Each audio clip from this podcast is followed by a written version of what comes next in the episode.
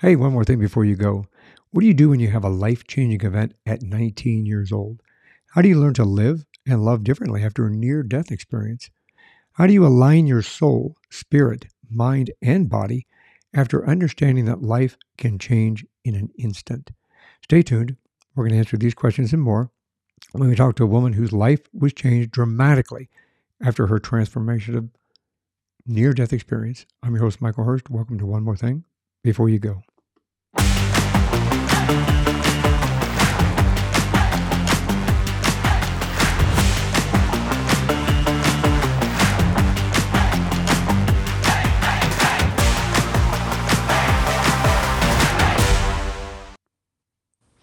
My guest in this episode had a life changing experience when she was a 19 year old cadet at the United States Air Force Academy. Nicole Kerr will be forced to learn to live and love differently following a terrifying and transformational near death experience. Her memory of the crash came back 20 years later, and it's taken Nicole almost another two decades to align her soul, her spirit, her mind, and her body, proving healing is certainly a nonlinear process. She's an award winning health expert and co author of Eating the Rainbow Lifelong Nutrition Wellness Without Lies, Hype, or Calculus. She has appeared on CNN, PBS, CBS, ABC. That's a tongue twister. The Food Channel, and a host of other TV and radio shows to share her unique perspective on wellness, lifestyle, and nutrition. She's also the author of the author of You Are Deathless, a near death experience, and taught me how to fully live and not fear death. Welcome to the show, Nicole. Thank you so much, Michael. I am delighted to be here with you, and I look forward to today's discussion. I'm ecstatic that you're here. I think that you have an amazing journey.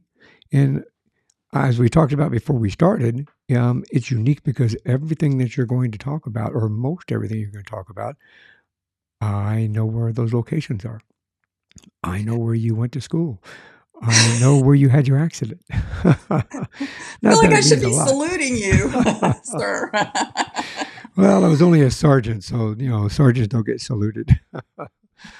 um, so you, I like to unfold people's lives as we start. I know we get a, it's a tremendous story to tell about your life journey because you had had such an amazing journey of where you came from and where you're at in today.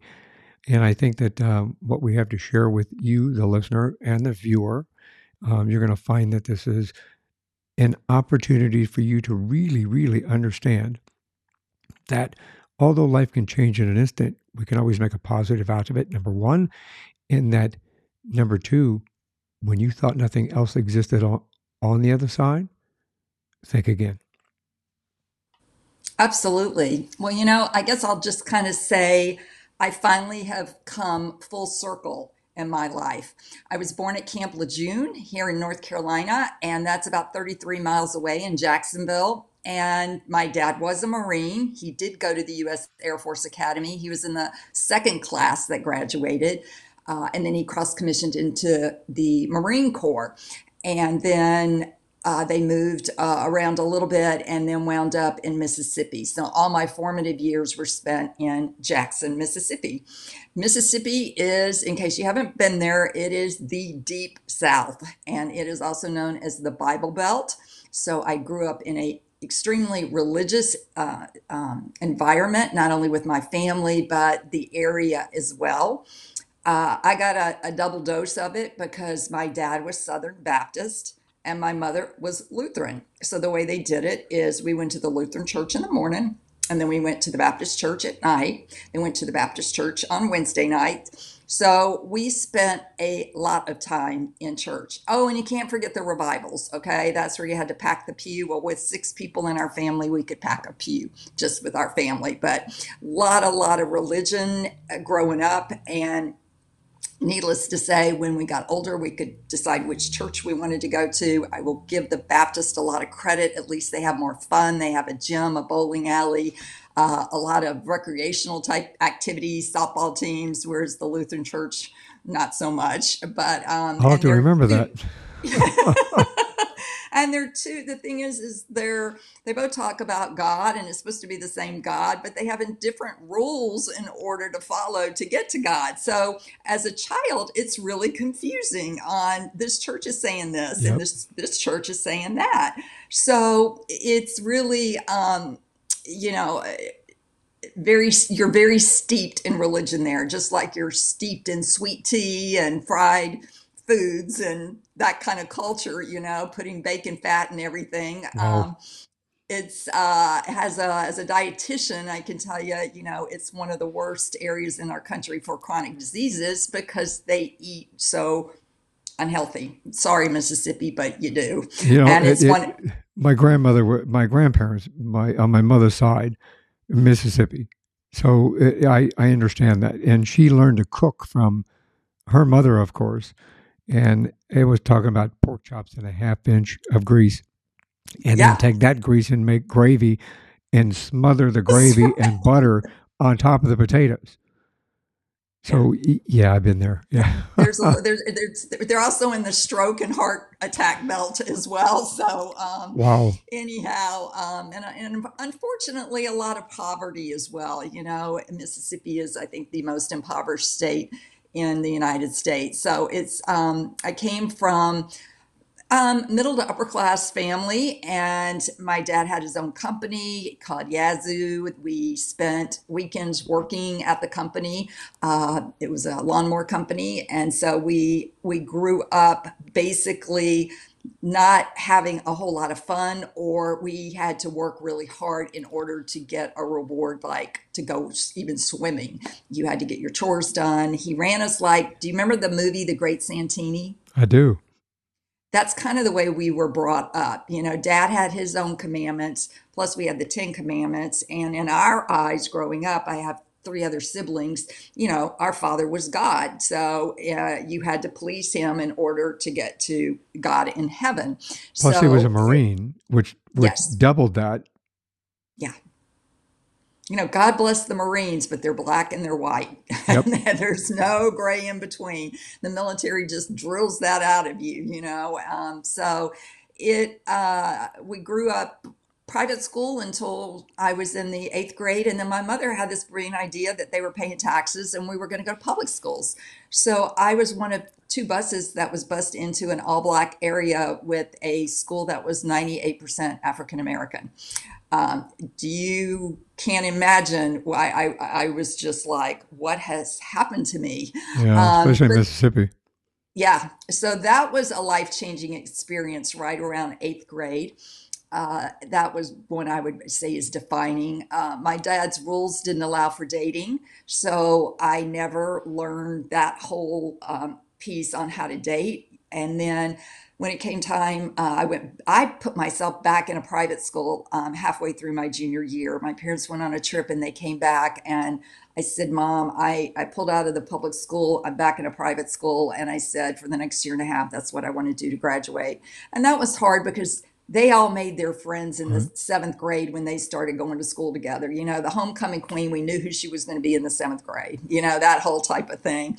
But I, I went there and then uh, I never even thought I was modeling. I was head of a teen board. I 17 magazine. I was their rep from Mississippi, Wow. and I never thought about the military. I didn't. I mean, I didn't like planes necessarily. I mean, I like they got me from one place to another, but I didn't have this passion for anything military related.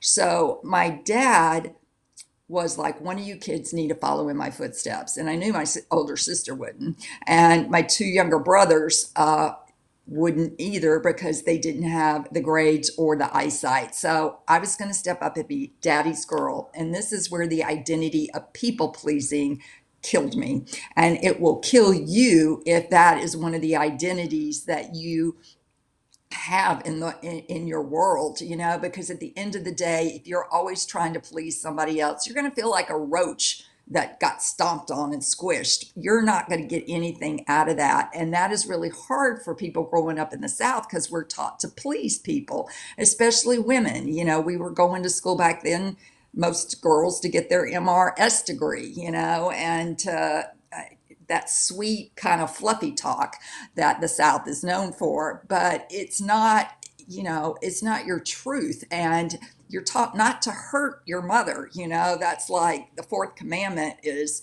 it's, you know, about honoring your parents, but they need to put in there you don't even hurt them, you know, or talk back to them or anything like that, you know. So it, you get really conditioned into this way of being and having, you know, any feelings that you have that disagree with the way your parents think um, to push it down. And I got to tell you this, Michael, because it's the truth. I got into emotional work later in my career. We are a very illiterate society when it comes to emotions. We grow up with pretty much four bad, sad, mad, and glad. I can agree with that. And then there's this whole buffet that we don't know. And so we just push them all down. So that is an issue when you're aligning your mind, body, and soul and spirit. You've got to be able to embody emotions. That means they have to get from your neck into the rest of your body instead of thinking of it and intellectualizing the emotion. So I have helped, and, and there are all kinds of technique out there that help people do this. The one that I was doing was neuro emotional technique, but there's EMDR, there's tapping, there's biofeedback, there's all kinds of things out there now because people are realizing the importance of you're operating on an unconscious level. You're just playing out. We only operate with about 5% consciousness.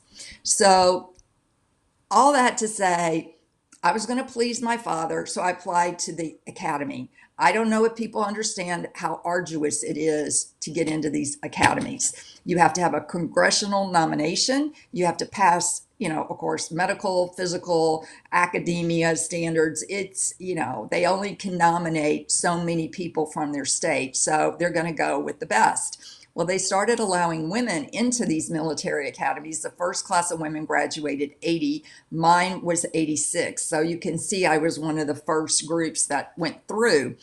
And I can just tell you, there was a lot of abuse that went on. And when I got told I got accepted, the principal called me in his office and you know said you have a you have a phone call from Congressman Dowdy from Washington. I was like, uh oh. And he said, Congratulations, Nicole, you know, you're, you're accepted to the academy. And I just sank in that chair and tried to act happy. But I'm like, what the hell have I done, you know, to myself, you know, because now I had to go. I didn't have an option out.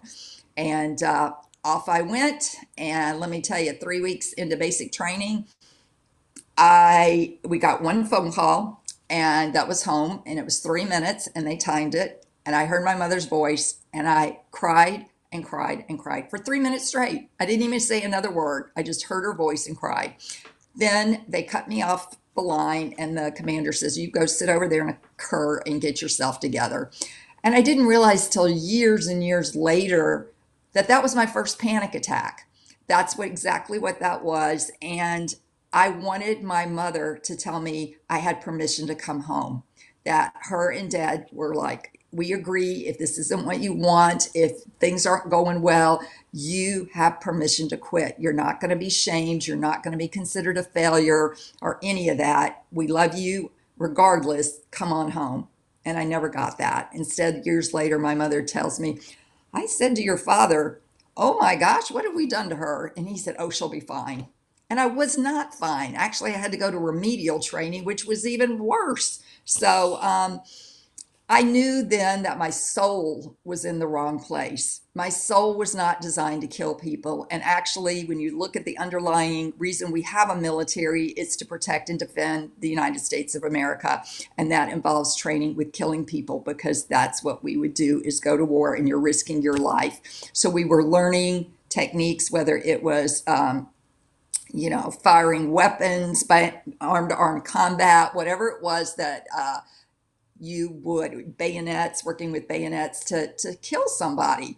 And that's not me. I, I, I have not a bone in my body that wants to kill another person, more or less an animal or even insects, but I will kill a roach. I will have to tell you that. Um, I can't handle, especially the ones that fly. I don't know if you've had those, but oh, in Mississippi, they would they're like B-52s, I think is what we called them. But the roaches, I'm sorry, I do kill those. But it was, okay. it was, We'll, we'll it was you. not for me. And I tried to keep pushing myself and pushing myself. And my stress got worse and worse and worse. I was making it through it. I don't know how, by the grace of God. Um, and then during Hell Week, I thought for sure I was going to get kicked out because I couldn't make it through that. Somehow I did, manage survival. Um, and then my sophomore year, instead of ponying up and saying, I don't want to do this anymore, I don't want to go back, I showed up and the academics were getting much harder. Uh, my brain, Michael, does not think engineering. It thinks more like anatomy, physiology. I can picture where bones and things like that go. But the dynamics of physics and uh, electrical engineering, mechanical engineering, I'm not that. And that's what I was getting into. So I was getting in over my head. And it was really starting to scare me uh, that I would fail out, you know? And so then a Sunday at the beginning of the school year, August 28th, we all got together as a squadron. I arrived late because I was at the commandant's house trying to convince women to come to the academy of all things. Okay, high schoolers saying, come on, you know. Uh, but needless to say, I got there late and I was the last to leave. I asked one of the seniors because we can't have cars until we're juniors or seniors. I didn't know him hardly at all. I asked him for a ride back and he said, sure. And then he wanted to stop at a bar and have two more beers. And then he wanted to stop and um, watch the sunset. And I was hyper vigilant about the time because if we're not back by 7:35, we get demerits. And I didn't want to start the school year off. And I was so freaking naive, Michael. I didn't know that he had a whole plan of, okay, let's get some liquor into her. Let's go have the sunset. Let's fool around. That sex was on his mind the whole time, you know?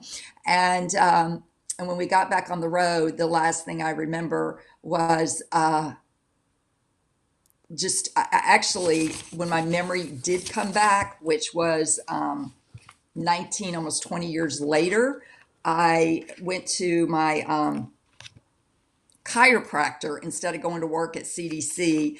And I wanted to share what the how I wrote it in the book because I think that really um, does make a difference in terms of describing. Um, let me find it here. Just um, And the accident happened August 20th, 1983. Right. Right. So that means 19, 20 years later, you know, uh, here it came. Okay, now I have this marked. Um, oh my goodness.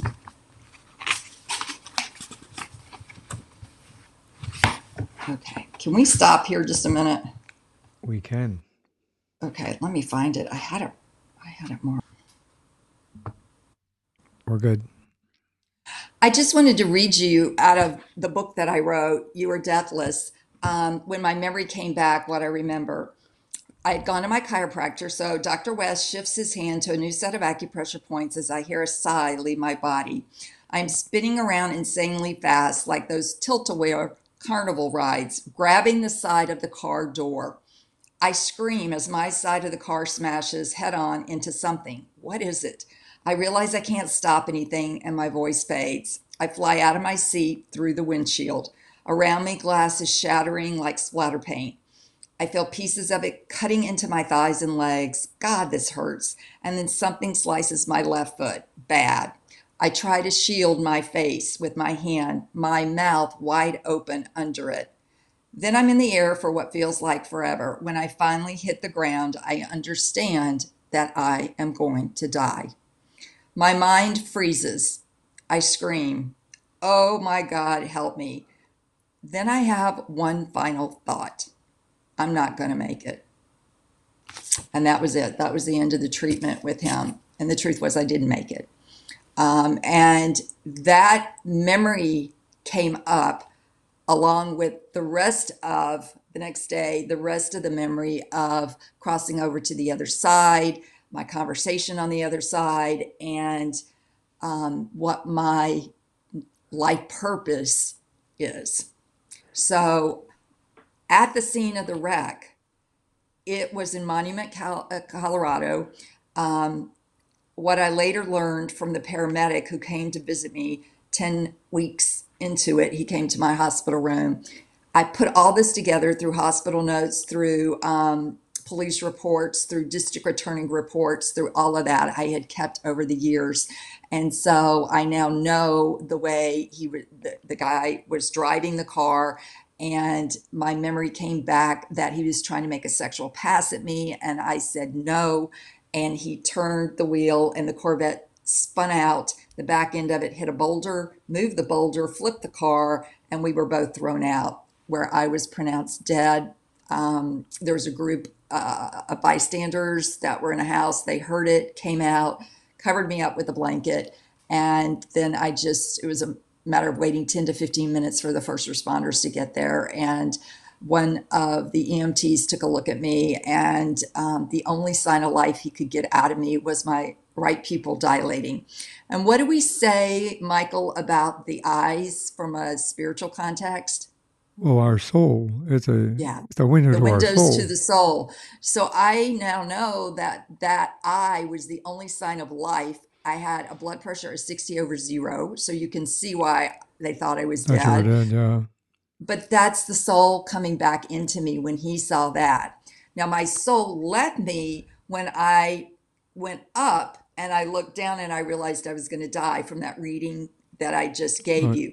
So my soul flew out, and this Casper the Being kind of figure, an angel who I now know was my grandfather Kerr, he lifted me up and we went up to this um, i don't know dimension i guess you could call it uh, and i could see myself dead in the ditch there and i don't remember any of those feelings in terms of the pain because i never i never crashed my soul was already out of my body does that make sense It does. I've heard that before where somebody said that uh, they were taken from their body prior, right directly prior to a traumatic incident like that, so that the person actually couldn't feel it. That's that's exactly what happened to me uh, because I didn't want to feel that I had amputated my left foot. I had uh, broken my pelvis on both sides. I had severed my right wrist. I had a fourth degree laceration uh, in between my anal and sphincter muscle. I cut a huge hole of skin. It just all went out on my uh, right thigh. They had to skin graft that together. And then a huge road burn from sliding on the pavement, skidding along it. It just took off a couple of layers of skin there. So, um, you know, it was very obvious that, um, you know, to people looking at me that I wasn't breathing. I had no vitals that they could get. And if it hadn't been for that paramedic, um, John Hartling taking a second look at me, you know, and he's a very uh, old school Navy guy, uh, SEAL, and he was just like, I don't take anybody's word that somebody's dead. I look at him myself and I make that proclamation. And thank God he was like that Yeah. because I would have for sure stayed stayed dead. So, you know, the story on the other side and the message I got. Um, do you want me to go ahead and share that now? Absolutely. I think that uh, uh, first and foremost, I, I need to commend that individual for doing that because there are times that, as a first responder, we've come upon somebody that uh, appeared to be dead and, for, by all intensive purposes, looked, sounded dead, Mhm. and um, we didn't give up. And the ones that we didn't give up on uh, came back. Now, there were a few that obviously we lost, but uh, the uniqueness of that individual to take the time to say, it's not done till I say it's done. Yeah. It's put you here. So thank Yeah, you, he- Yes, I, I call him one of my angels. I have a chapter in the book called Calling All Angels, and my medical team Mhm. was divinely guided to me because they were all um, what I would call quirky kind of people, but Right. uh, mavericks in their own way. And he had to get a IV started in my neck. Uh, that's not easy to do. Not most easy to do. EMTs, yeah, most EMTs do not have to train to, to be able to do that. Then they had just gotten these thing called MAST pants. Uh, where you put the pants on the victim and it pushes all the blood up to your um, your organs, heart, you know, yeah. to get it up to your your heart In your because yeah. And so um, and I was doing something called do you know this term bleeding from the bones? I do. Okay, that's that's what he couldn't understand is that why there wasn't more blood uh, on the scene because I was just so like you would have thought there would have been more, but he said no, you were bleeding from the bones. That's why. Yeah, I read So that. I read that in your book. It was. Uh, I found that interesting as well because, especially, I mean, it, the the the crash itself, as a traffic investigator, had, that's investigated hundreds, if not at least a thousand accidents or more. You know, that in itself, um, that crash. That when you look at the car and you look at what's left of that car, it's hardly recognizable. Number one, and theoretically, as a professional, and I say professional because I was a legitimate trained traffic accident investigator, uh, you wouldn't recognize the car. yeah, As a car, you kind of go, wow, that's, I mean, you really, really were given another opportunity and, um, you know, to be here to have this conversation in regard to that. So, there's the car. yeah, that's, that is, you would think anybody whatsoever would have survived for that. Now, it was a convertible. Yeah, but at the speeds that they anticipated that vehicle to be and the the way that it hit and the way that it rolled you know I, I don't know very many people who have survived that something like that even similar to that yeah, and I will say, people always ask me, "What about the driver?" And I said he survived, but his blood alcohol was double the limit, that's why he and uh, survived th- yeah, that's exactly right. trust me So, as a dui cop that irritates me to no end yeah, well, there you go. So back to um, 19 years later, what I my message when that um, actually my grandfather came in an angel form because he knew I would recognize an angel growing up because the concept of God that I had at 19 was one that God was dual, had a duality. He was loving and kind and protective on one side, but if you disobeyed God, then you, uh, the wrath of God would come upon you. Uh, God was punitive and judgmental. So um, I didn't know about angels. I knew about the archangels from the Bible. So I believed in angels, and that is why I believe he came in that form. So I just went, and it was like I I'd always remembered from day one white bright lights. That is the only thing for 19 years that I remembered about the wreck. And I asked my surgeon, I said, could that have been me seeing like the hospital operating room lights? She goes, No way, Nicole, you were unconscious when they brought you in and were for a while. She said, You know, that I believe is what you're recalling as part of your NDE phenomenon. She said, You know, we almost lost you a couple of times, but you've been clear since the beginning that you just remembered these bright white lights. And Raymond Moody, who is kind of the, he coined the term uh, near death experience, he said that that is the most common trait of near death experiencers is that, that bright white clear light. And it's not blinding. It's not like headlights where you or a you know a camera flash where you get blinded by it. You can see through it. And i think this is me when you think about colors okay the color white absorbs every other color right? Correct. So when you're in this white tunnel or white light you feel like an astronaut floating in space. You feel like you're in this cocoon. You have left behind all these identities, all these uh, mistakes, um, everything human. You know, you've even left behind your name. You're not even Nicole anymore. And you just feel so loved and so blissed out. I mean, it's really even hard to come up with words that describe it. But when I get to this place on the other side, um, I noticed some other uh, voices, and I'm not in a human form, but I'm understanding them.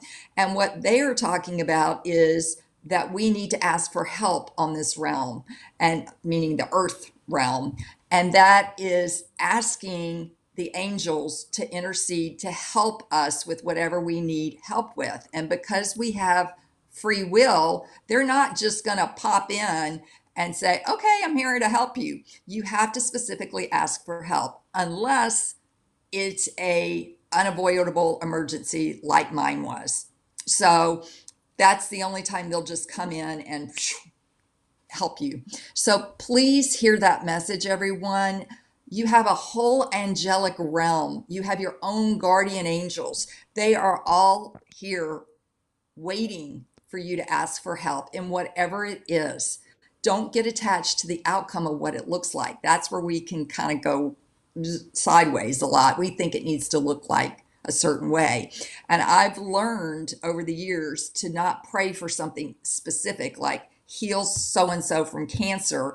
You know, my prayer is now to I pray for the highest and greatest good for all because I don't know what is for the highest and greatest good of that person and their family, you know? So that's how I have switched my prayers instead of saying, you know, please, you know, automatically just, you know, have a miraculous healing in this. And sometimes, you know, that does happen, but it's in for people praying for other people, I uh, suggest that you pray in a more uh, what do I want to say, general way for the everyone's highest and greatest good, and that will be revealed. And but it may not be what you think. Yes, we we make a habit of uh, talking to our angels. I talk to my angels every day, actually. It's kind of one of those things where um, they're probably going, "You again?" uh, who wants no, to take, they're here to help us. There's who wants to take this one this time? yeah. Uh, it, it's like the, going into the restaurant and the waitress goes, "Oh crap, it's that guy." And they're going, "Hey, hey, come here, take my table, will you?" um, we usually kind of ask uh, from that perspective, and I, and I can validate that. I, I myself, like I said, I talk to them on a consistent basis every day. We we talk to the archangels, we talk to our angels, and um, we ask them to bless the house and to bless us in it, and we we've done the same thing. And whatever whatever's the the greatest good, we uh, I agree with that. We say this or something better it, yes. This or something better is the way we kind of phrase it. Not, not specifically like you had just done, but this or something better for that person or for whatever we're asking for. And uh, they've always answered. They've never failed. Yeah, and so, they won't. Yeah, I've always been there. They've always been there. Every time, each one of my operations I went into, you know, it same thing. You know, before I went in, we talked to the angels, and when I come out, we thanked them and said we were grateful. So it's kind of one of those things that um, they're there for us. We just have yeah, to ask. Yes, and there's the other thing is thank them. Oh, be grateful. know? Exactly. You have to be yes, grateful. Yes.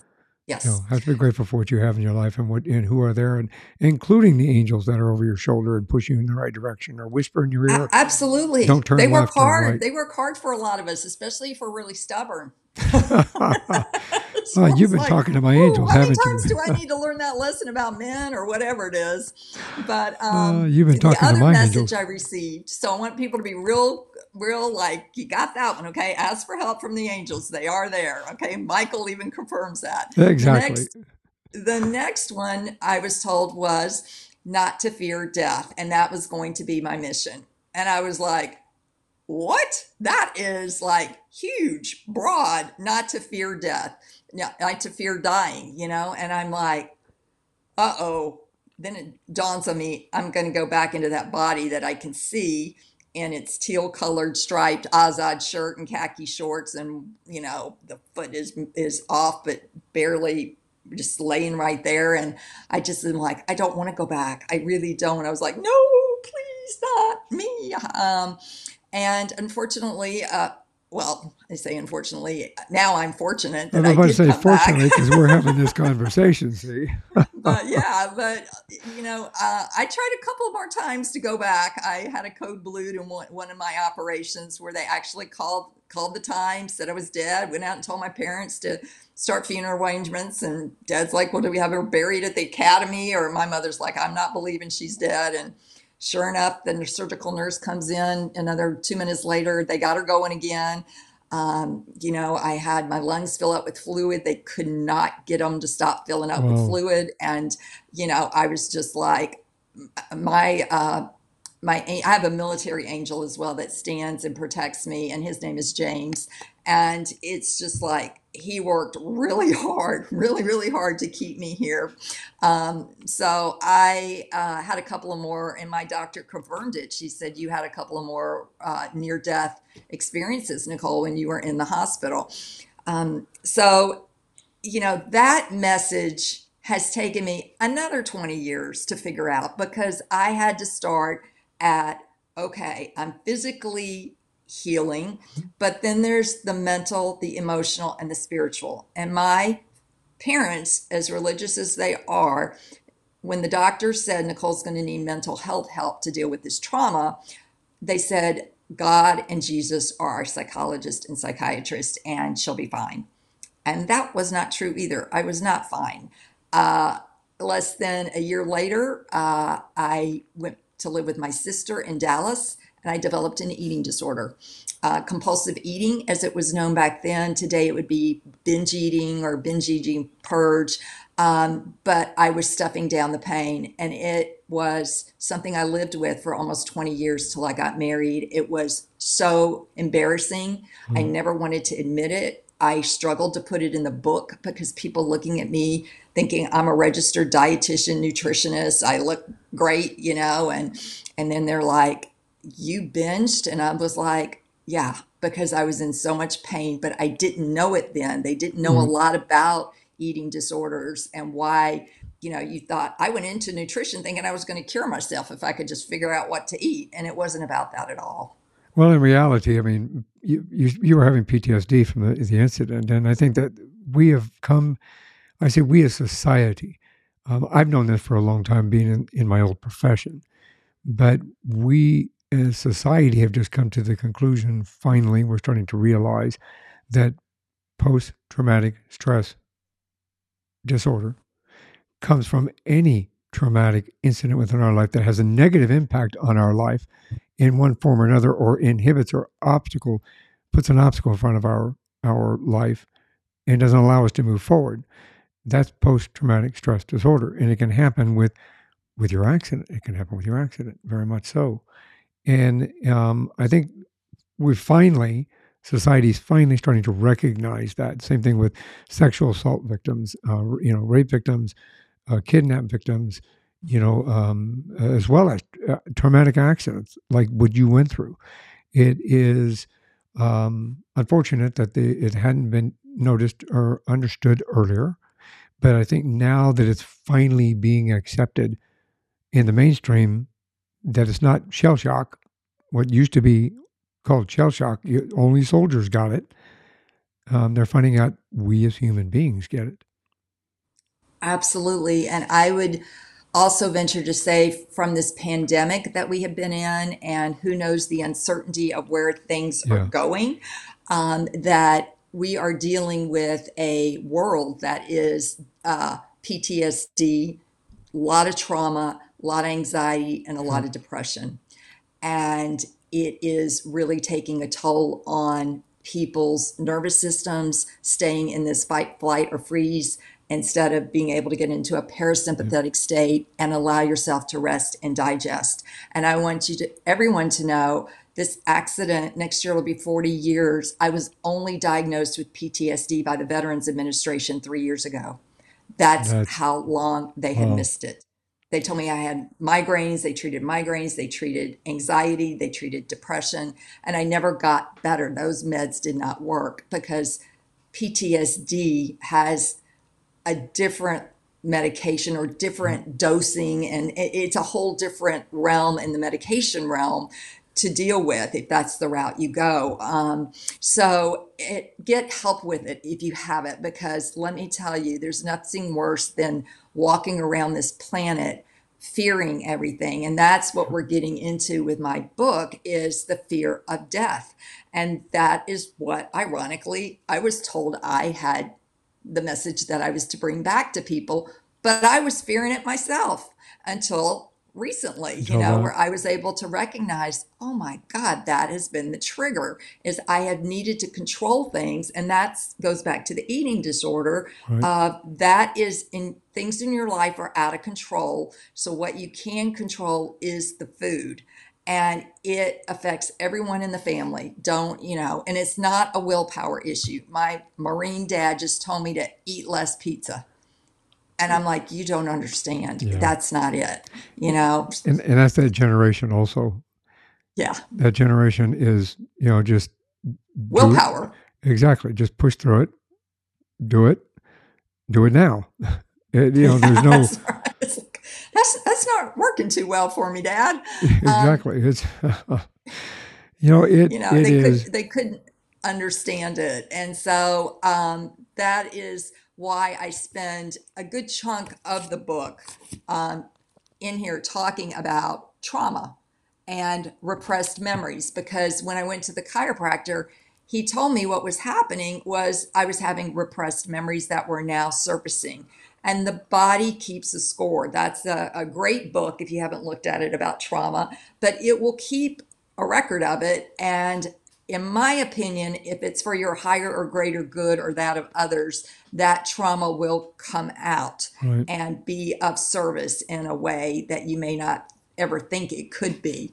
Um, but because some people say, Nicole, I, I I just don't remember. It happened so long ago. And I said, well, you know, do the work on your body, connecting your emotions to your body, do the soul work, do the, you know, the other work. And if ask your guides and angels if it's meant to be for you to know, then they will allow that to come through. But sometimes it doesn't need to come through because it's not going to be of service. It's only going to make things much, much worse.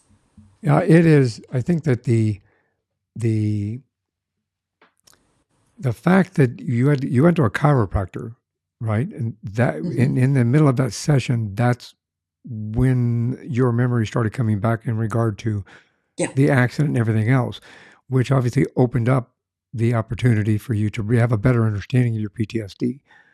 Um, you yourself knew that you were probably experiencing that, correct? Yeah, it Before actually started when I was going to work and I did my normal routine. I go to Starbucks and get my coffee, and then I was going to the CDC in Atlanta where I was working, and I sat there and I had at the light, and I had a memory of exactly how I sat in the car. I mean, I was clear as day. Popped up. And, and and so then I went on to the chiropractor and said, "I'm going to sit in your waiting room until you have an opening because." Oh. I am shaking here. And he said, okay, they're repressed memories. You're okay. This is just your body reliving it and you have been through it, but we'll, we'll help guide you through it. That's amazing. It's a good thing that he did that. I mean, that's very helpful. Yeah, that's um, what I'm saying. The, the people have have been the ones that have come to my help, aid and help have had the right skill set and tools to be able to to work you know through me. Now i've been misdiagnosed a couple of times you know it's there's there's a blend of eastern and there's a blend of western. Uh, there's a holistic pattern to this but you have to address when you look at a the circle of a wellness uh, wheel if you take the very basics and divide it into quarters you have physical you have uh, mental you have emotional and you have spiritual. You have to address all of those to truly be in alignment with who you are.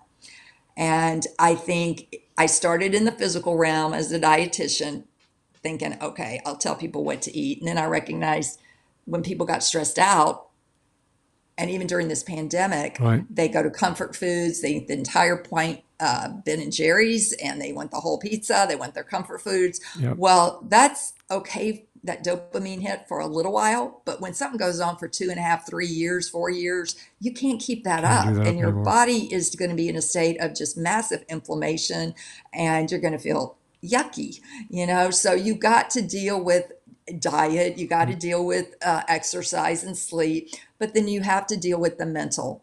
And that's what we're seeing. I'm I'm seeing it with all this mass murders that are going on in these you know 15 year old kids are the, these kids that are just not getting the mental health they're needing yeah. um, access to firearms and just killing people at random uh, is just insane that we don't have you know stronger mental health program that I just agree. not we that's adding to our fears which we don't need we need to have them calm down and because when you're in fear, you can't get clarity. And in making any decision, you need clarity.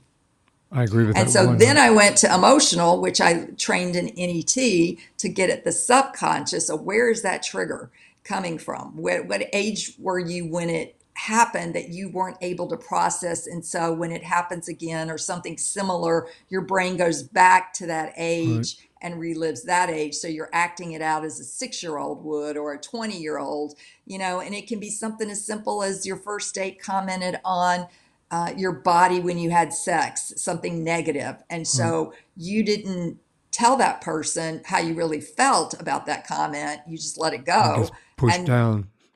And then every guy you've been with since, you're wondering if that's what they're thinking. And then, you know, you'll probably attract someone who will do the same thing and say the same thing or something similar. Right. And then you get into that stressed state and you're going, oh my gosh. And you don't realize it's unconscious, but it's running your whole energy system. And now I'm in spiritual, which is my truly my vocation. The rest of them were occupations, and it took me this long trying 40 years. I yeah, I said 40 years. I feel like the Israelites in the where the desert or Wandering where the they were wandering around or whatever for 40 years. I'm like, now I Mm. realize on the other side there's no linear timeline, but I'm like, oh my gosh, God, can you like uh, speed it up on Yeah, the Earth timeline tighten the me? Timeline that here just a little bit. that's been my whole adulthood. Oh, that's crazy. Um, can you can you hang on one second? I have to pause. My dog is running back and forth between here and the door. Okay, go get right. that. So when you were when you were on the other side, you heard these other voices, and and um, you, from what you remember, uh, they give you this new purpose in your life, this new um, opportunity for you to help others understand that we shouldn't fear death. Um, I mean, was it like a verbal conversation? How did that take place? I, I I heard it, eh, you know. So it was somehow the transmission in this spirit form, this you know vapor kind of form of. uh, It was in a way that I could hear it, and that's how I process things um, uh, from an auditory perspective with my angels, with my guides. Some people are clairvoyant, some people are clairsentient, but that's I clearly heard that message, and I was like, but when I went back into my body and woke up in the ICU, I had no memory of it except the bright white lights. So it was completely wiped because I had to go back to basically being an infant. Okay. I couldn't walk on my own. I couldn't go to the bathroom. I was totally dependent on the hospital for four months and then another eight months with my mother. Okay. So she became my best friend. Uh, we got codependent, and my dad was like, okay, I got to break this up. So he sent me to live with my sister, who wasn't getting a sister. She was getting um, somebody who still needed help, an invalid, and um, which,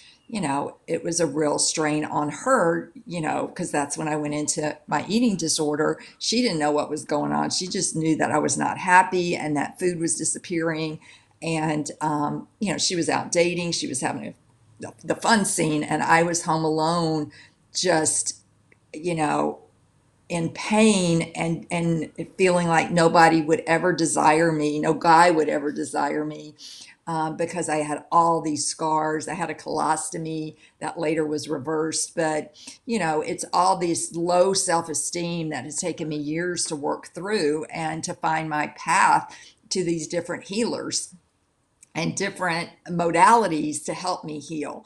And and then I had to work through the whole concept of God, you know, because the God that I experienced on the other side was not the God that I was raised with. And so how do you make sense of that? And you know, I call it the vending machine concept of God because I was raised where you put in the behavior that you want. I mean, you you know, like a Coke machine. You put it in, you punch the button. I'm going to have a Coca Cola. Here's the money. Here's the right behavior, and then a Coca Cola should come out, right? If you do that, well, what if what if it doesn't? What if a Mountain Dew comes out, and then you go, uh oh, I must have done something wrong. And then what if nothing comes out of the machine? You know, it's stuck, and then you think, okay, what did I do wrong? It's never the vending machine's fault, it's your fault. And it's kind of like that's how I saw God is if I did the right behaviors, then why did this happen to me? And when I was doing a lot of the emotional work, I had a six year old client and she was coming to me. She was at a fundamental church and she was like, I am scared of the devil. I'm scared I'm going to go to hell. She's only six years old. And she said, I don't want to be separated from my family. And I said, well, well, who do you think God is? What is, you know, how do you see God? And she eagerly told me, I'm going to read this out of the book God is a blue spirit with colors and balloons in all different colors, no head, and can talk. And I thought, that Mm. the best definition of God that I have ever heard. And I hope that she will never have any filters that keep her from remembering that because that opened up that bright white light. What I saw on the other side were all these different colors that don't fit. Uh, they're more colors than the ones that are in the 64 Crayola color box or whatever it is now. I, I don't have kids, so I don't know what it's grown, the size is grown to, but uh, Pretty there are more colors. There are more colors that come in that, you know, with the little built-in sharpener. Um, I think that was the favorite. That was the favorite uh, school supply that I I wanted.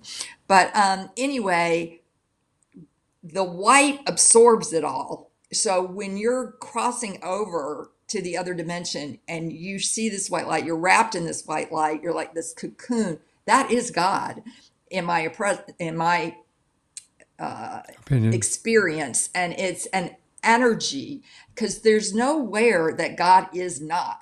There, God has no beginning, God has no end.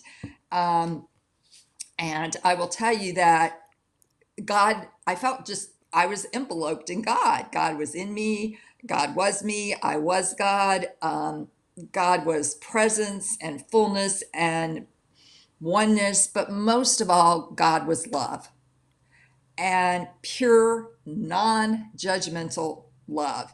And in that state, it was not that I suddenly had been forgiven for my mistakes, it's that they no longer existed. Right. Nothing I had done on earth was being weighed or measured. Uh, it was simply that way my story had played out. And I had been searching externally for God and didn't realize that it was in me the whole time. Well, and, and I've heard that before. I think that, you know, I grew up Catholic. I, I am not a practicing Catholic any longer. Um, You and my husband both recovering. Recovering. I'll have to use that. I'm a recovering. That's actually the second highest denomination, recovering Catholics. Catholics are first, then recovering Catholics. recovering Catholics then- are second. yeah. uh, stand up and say, "My name is Michael. I'm a recovering Catholic." Yeah, you got you guys got loaded with guilt and shame. Oh yeah, I mean it. It's it is it's amazing. I mean I, and was a whole different conversation. But you know when uh, my parents got divorced, um, my mother was a, a devout. You know, you go to church, you go to church, you go to church, you go to church. Everything was about church. Uh, I'm sure similar to your parents, it was same thing. My mother uh, was from West Virginia, and um, uh, it same thing back there. It's kind of a same thing as the South. It is church, church, church, church, church.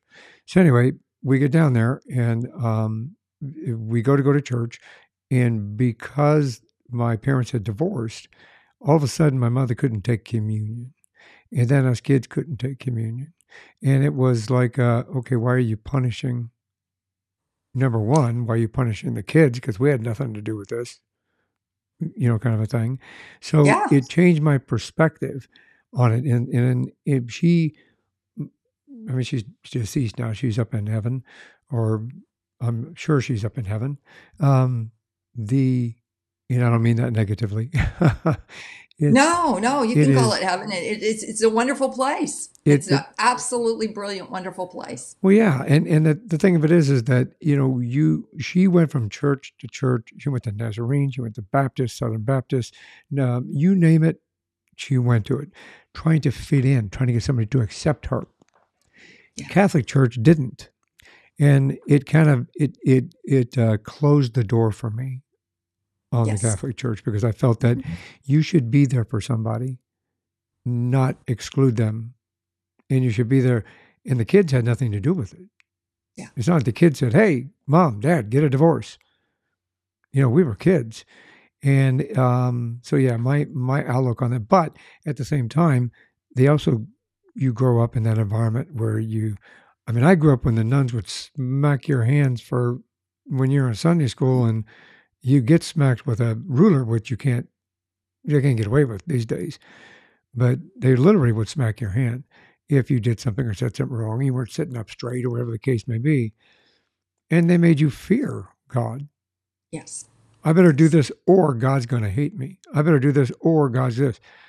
And I, I have I've been on the, a similar journey to yours in certain aspects that uh, you know you don't need to fear God, and you don't need God's not a vengeful God. God doesn't put you in front of Him and go, "Well, here's all the things you did wrong, so you know now's the time to pay up." None of that existed there. That's why I, I said what I said. The mistakes, there's like, no. Um, Yeah, that's see, that's all man-made. It, it's all man made fear to keep you in control. And it's not, we're starting to come to the, the recognition that those beliefs that we were given were misinterpreted, misguided, Yeah, and I'm going to just say false, were lies, I you agree. know, and creating this concept of a God that actually takes on a person, you know, and that somehow you're going to be judged because Yeah, that is one of the 10 common lessons that I talk about in the book from near death experiences is you are not judged. And even Jesus said, Judge not, lest you be judged. But what I, I, I mean, I struggle to find a church that's not hypocritical, you Well, know? it Um, yeah, and there's something you said earlier kind of really it, it hit a note with me because you had said that about about different Bibles. You know, and and, and this is not a religious talk, obviously. In in in no way, if if you go to church and you believe in the church, perfectly up to you. That does not bother me whatsoever. But the stuff that I studied and the theology that I studied later when I went to university, I delved into a little bit of that was the fact that man wrote the Bible 50 years after Jesus even died. And that's from story to story to story to story. And then King James decided, well, we're going to make my version of the Bible. And the Pope said, we're going to make my version of the Bible. And you have different versions of the Bible in different religions and different versions of the Bible within those religions. So yeah, I'm glad that you clarified that because I think that, you know, we are all part of the universe collectively and we're all connected collectively, in, in my opinion. And, and, and I'm I'm getting that from our conversation that, that, that kind of is correct, right? Yes, and that is everyone and everything is connected. We are energy, and our energy is connected. When you lose this um, Shell. physical vessel that is walking around, you know, it's like God walking around in human form, some, you know, or in this, when we die and this decays, uh, or we preserve it, however we're going to choose to do that. But what comes out is the soul. And if you think about it, that is the vapor, it's your breath, it's what keeps you alive. When you Mhm. put your hand on a cold day, you can see that that is it like evaporates okay it's it's um casper the ghost kind of energy you know it, it, it doesn't have a defined shape but it's all connected and your soul lives on forever. It has this really long trajectory. This is not our first rodeo michael. Um, and i hope your audience can get that you know we're not going to get everything done in one lifetime. We came here to learn a lesson and Mhm. mine i was on the wrong path. I was on the path to being someone who's going to be killing people and i was doing it for the wrong reasons and it was keeping me from being me i was trying to Right. be who my father wanted me to be instead of being the being that, that god created me to be and i'm just now coming into her in my 50s late 50s here you know but it's exciting and it's Yeah. freeing and and I know it because I can trust my intuition on it. And for so long, I was told you're making this up because it was a memory. And how, you know, how do you know about a memory? And I, and women with sexual abuse and men too, you know, that they have struggled because it's a memory and uh, there's no Yep. evidence for it. But um, I want to say to people, trust your gut. And then when you get clear and you believe it and you love yourself unconditionally, you will start going, Oh, that makes so much sense. Now I know why I Yeah. didn't get married till I was 40. I couldn't date a guy without pleasing them. Um, and I was living with this fear. Here we get back to the fear that if I displeased them, they could kill me, which is what happened and then you put a really controlling dad who you never got angry you know you would get punished you, you know that all Yeah. just melds together and it's just like oh no I, i'm not going to marry this person. I don't want to put myself in at such risk again. So you keep yourself safe and you keep yourself small and you keep your situations around you controlled as best you can. And that's not living life and that's what i want people to know. That is not living life. And loving ourselves truly doing that, not putting other people ahead of yourself, but loving you, not shooting yourself. Because when you should, I should have done this, I should have done that. What you're doing is you're just shaming you. And shame is one of the lowest vibrations and it brings you way down. So if you're using that on your children or your husband uses it anybody uses it on you, you use it on yourself, cut that one straight off at the head. No more shouldn't. I agree. I agree 100%. I think that inter we're starting to recognize intergenerational trauma. Yes. where things have been passed down through the family and then it reflects upon us as children and then unfortunately sometimes we pass that on to our children whether it be one extreme or the other. You know uh, as i said earlier my parents were both my parents were alcoholics. My father died at 39 years old uh, from alcohol and uh, i don't touch Mm, i really don't touch so young. Okay so and that's why i became a dui cop. That's why i became a cop actually. Um, but i have other family members that went the other direction. Yeah. and you know they kind of go well it, dad did it so it was okay if i do it. Kind of a situation. And then you start realizing that you look back and you see well my mother was an alcoholic. Then i found out my grandfather her dad was an alcoholic. And then i found out the father before that the great great her grandfather my great great grand I always try to catch up with that sometimes i don't always get it right Yeah. basically her grandfather, my great great grandfather, was an alcoholic. So my mother felt that she had to be an alcoholic, kind of a thing. And it just, intergenerational trauma, I think, has a negative effect on our lives. And if once we recognize it, whole nother I, conversation, but we recognize it, it yeah. helps us to move forward. and that's why I do talk about trauma because my parents never healed their trauma wounds. My mother was born in Kiev. Look at what's going on at Kiev Yeah. Yeah. now and the Ukraine. And now here she is 84. She's reliving the trauma when All she oh, over sees it on TV because she was a very young girl then. They shame. got out, but her home was lost. Her, you know, die, die Mutterland, you know. Uh, and so it is imperative that we in our generation heal our trauma wounds Yeah. so that we can move on and not pass them forward.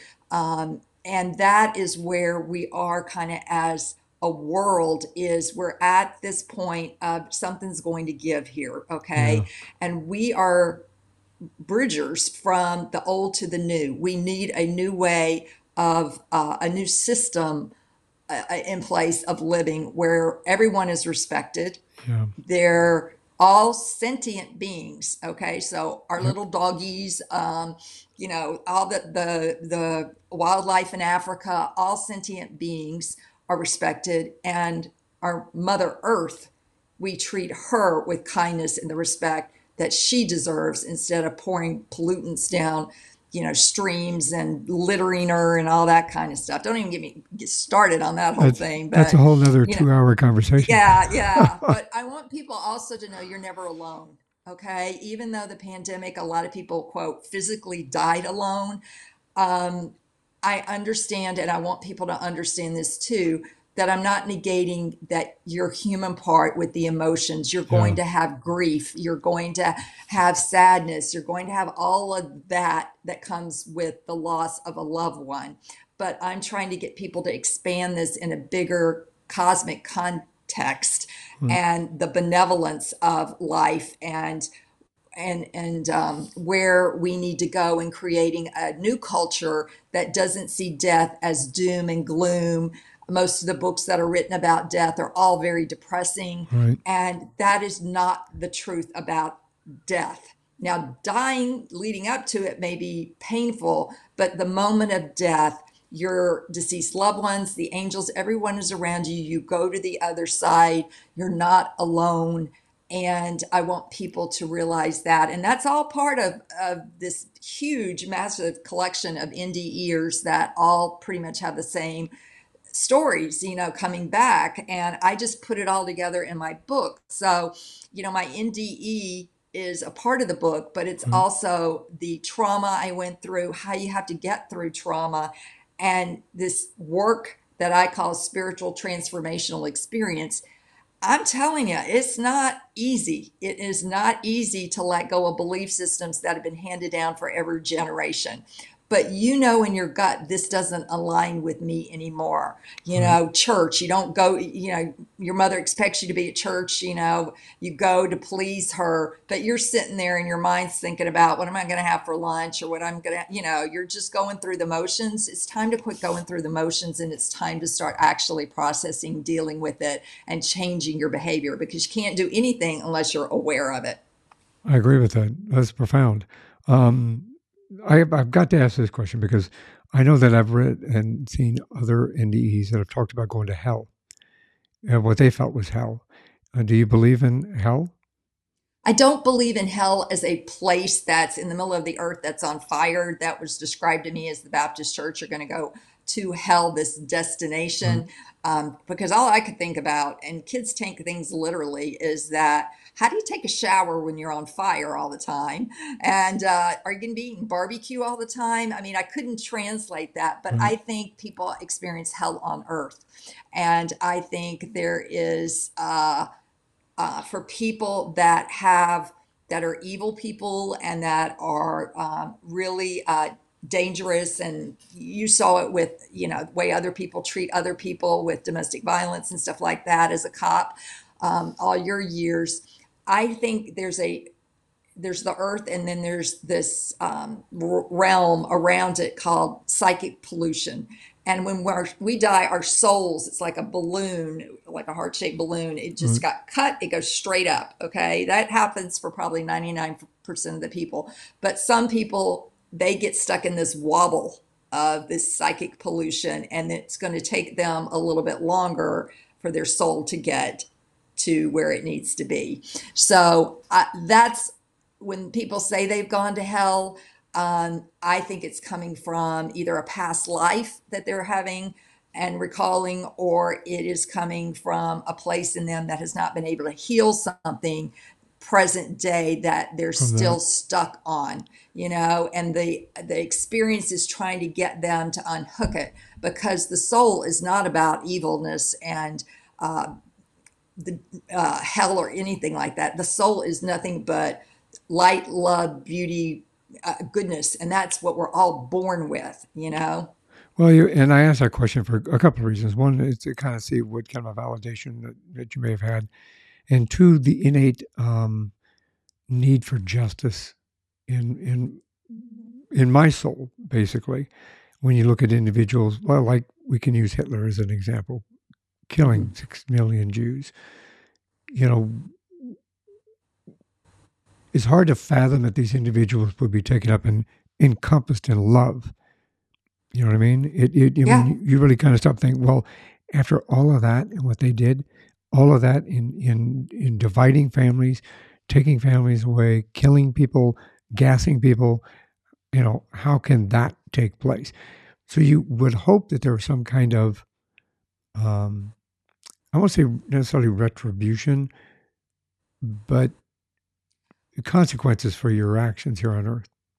Yeah, well, I think for those people, they have totally disconnected from who they are as a spiritual being. They have no connection to their soul okay they have had uh, fractured souls and they never have gotten their soul back to even have that come in to experience who they truly are and so they identify with the human physical three-dimensional world and that's what they live in they don't seek mm. for a they're unable to seek for a higher self-actualization um, a, a, an understanding of um, soul and spirit and what the world is really about.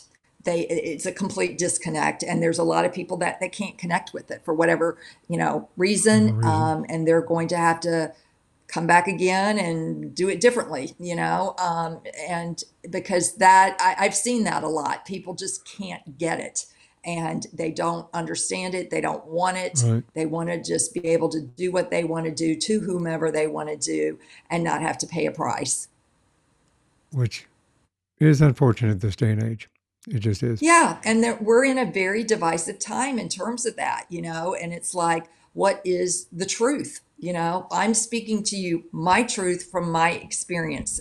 You know, um, I'm not making this up, Right. and it, and I have because I worked at CDC. You know, I have a very science oriented mind, so I am going to the International Association of Near Death Studies, and I'm looking at what p- other people are saying because this is not something that's you can can do a study on. It's not like okay, uh, I can study that you had this, and every person's NDE experience is different, but these are the commonalities that you can take Right. away from it.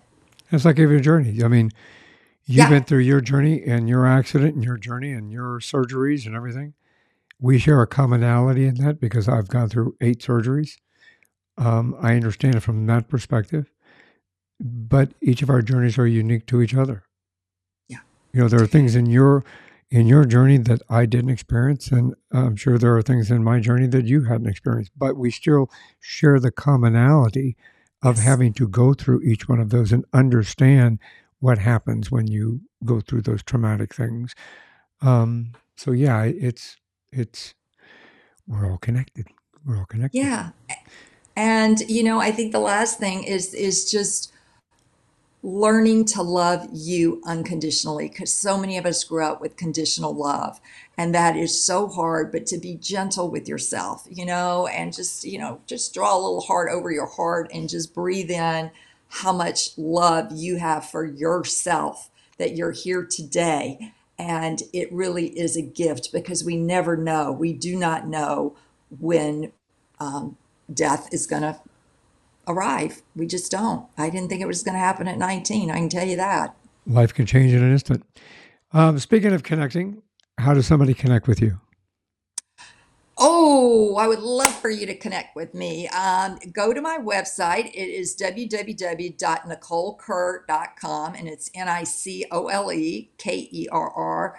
Uh, dot com. I'm also on um, Instagram. I'm on Facebook. I'm on LinkedIn. Um, it's under Nicole.Angelique, A N G E L I Q U E um, dot Kerr. Uh, I'm also on Goodreads, and you can buy my book. Uh, it's a paperback right now at Barnes and Noble, and Amazon have it discounted to nine dollars and ninety nine cents. And I guarantee you that book and a cup of coffee or a frappuccino or whatever you want, um, it will definitely make an impression if you are or make you think is what i should say. Um, and that's what i want people to do. There's a checklist at the end of the book about um, fears you may have about death. Okay so you can check those off. If you're in a book club there's book club discussion. And i think it would be a fascinating discussion to have at a book club about different people's concepts and fears related to death. It will definitely get you knowing each other on a more intimate level. And if I'm on the same times, if I can work my schedule, I will pop into your Zoom book discussion, say hi, and answer any questions that you have As a bonus. as a bonus. As a bonus. It's a bonus. Yep. Well, I'll make sure that everything's in the the links are in uh, the show notes and everything, so everybody knows how to get a hold of you and make it easy for them to be able to connect with you.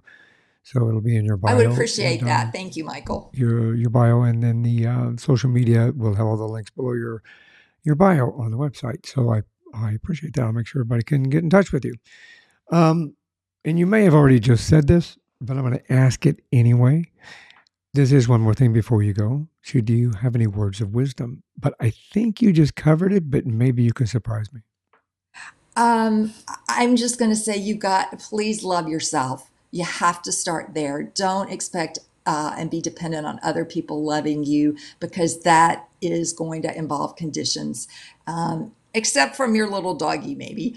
Um, but, um, you know, please be gentle with yourself. Please don't talk negatively to yourself, love you no matter what you're going through, and also start diving in to false belief systems that are no longer serving you and actually sabotaging you from what you actually want in life and who you are in life. Profound words of wisdom. Thank you very much for sharing those. Of course. Nicole, I feel like I'm talking to my daughter. I mean, we're about the same age, but I'm still feeling like talking to my daughter because my daughter, I told you, named Nicole. So Yeah. now Nicole, every time I say Nicole, I'm thinking, oh, uh," but that's a good thing. See, um, thank you very much for sharing your journey. Thank you very much for sharing your words of wisdom and your experience with us. I really appreciate it. I hope that we've inspired people and we've motivated them. And I do believe that we've educated them in, such a manner that they can uh, have a better understanding of death and not to fear it and what may be on the other side for them if it does happen. So Well, it will happen. It will, yeah. it- I won't say if. We'll just say You're not going to get out of it. Sorry. We'll Sorry, say when. uh, but thank you very much for taking this journey with me today. I really appreciate it. And uh, I absolutely thoroughly enjoyed it and I look forward to connecting with more of your audience and happy holidays. It makes a great gift as well. Um, and especially if someone is dealing with some loved one and they're scared about death, you know, they're, they're trepid about what that's going to look like. Um, uh, I hope that they will find my book inspiring. that would be fantastic. I think it's an opportunity for people to learn.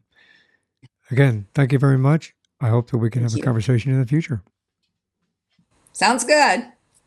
Bye. Thanks for listening to this episode of One More Thing Before You Go. Check out our website at beforeyougopodcast.com. You can find us as well as subscribe to the program and rate us on your favorite podcast listening platform.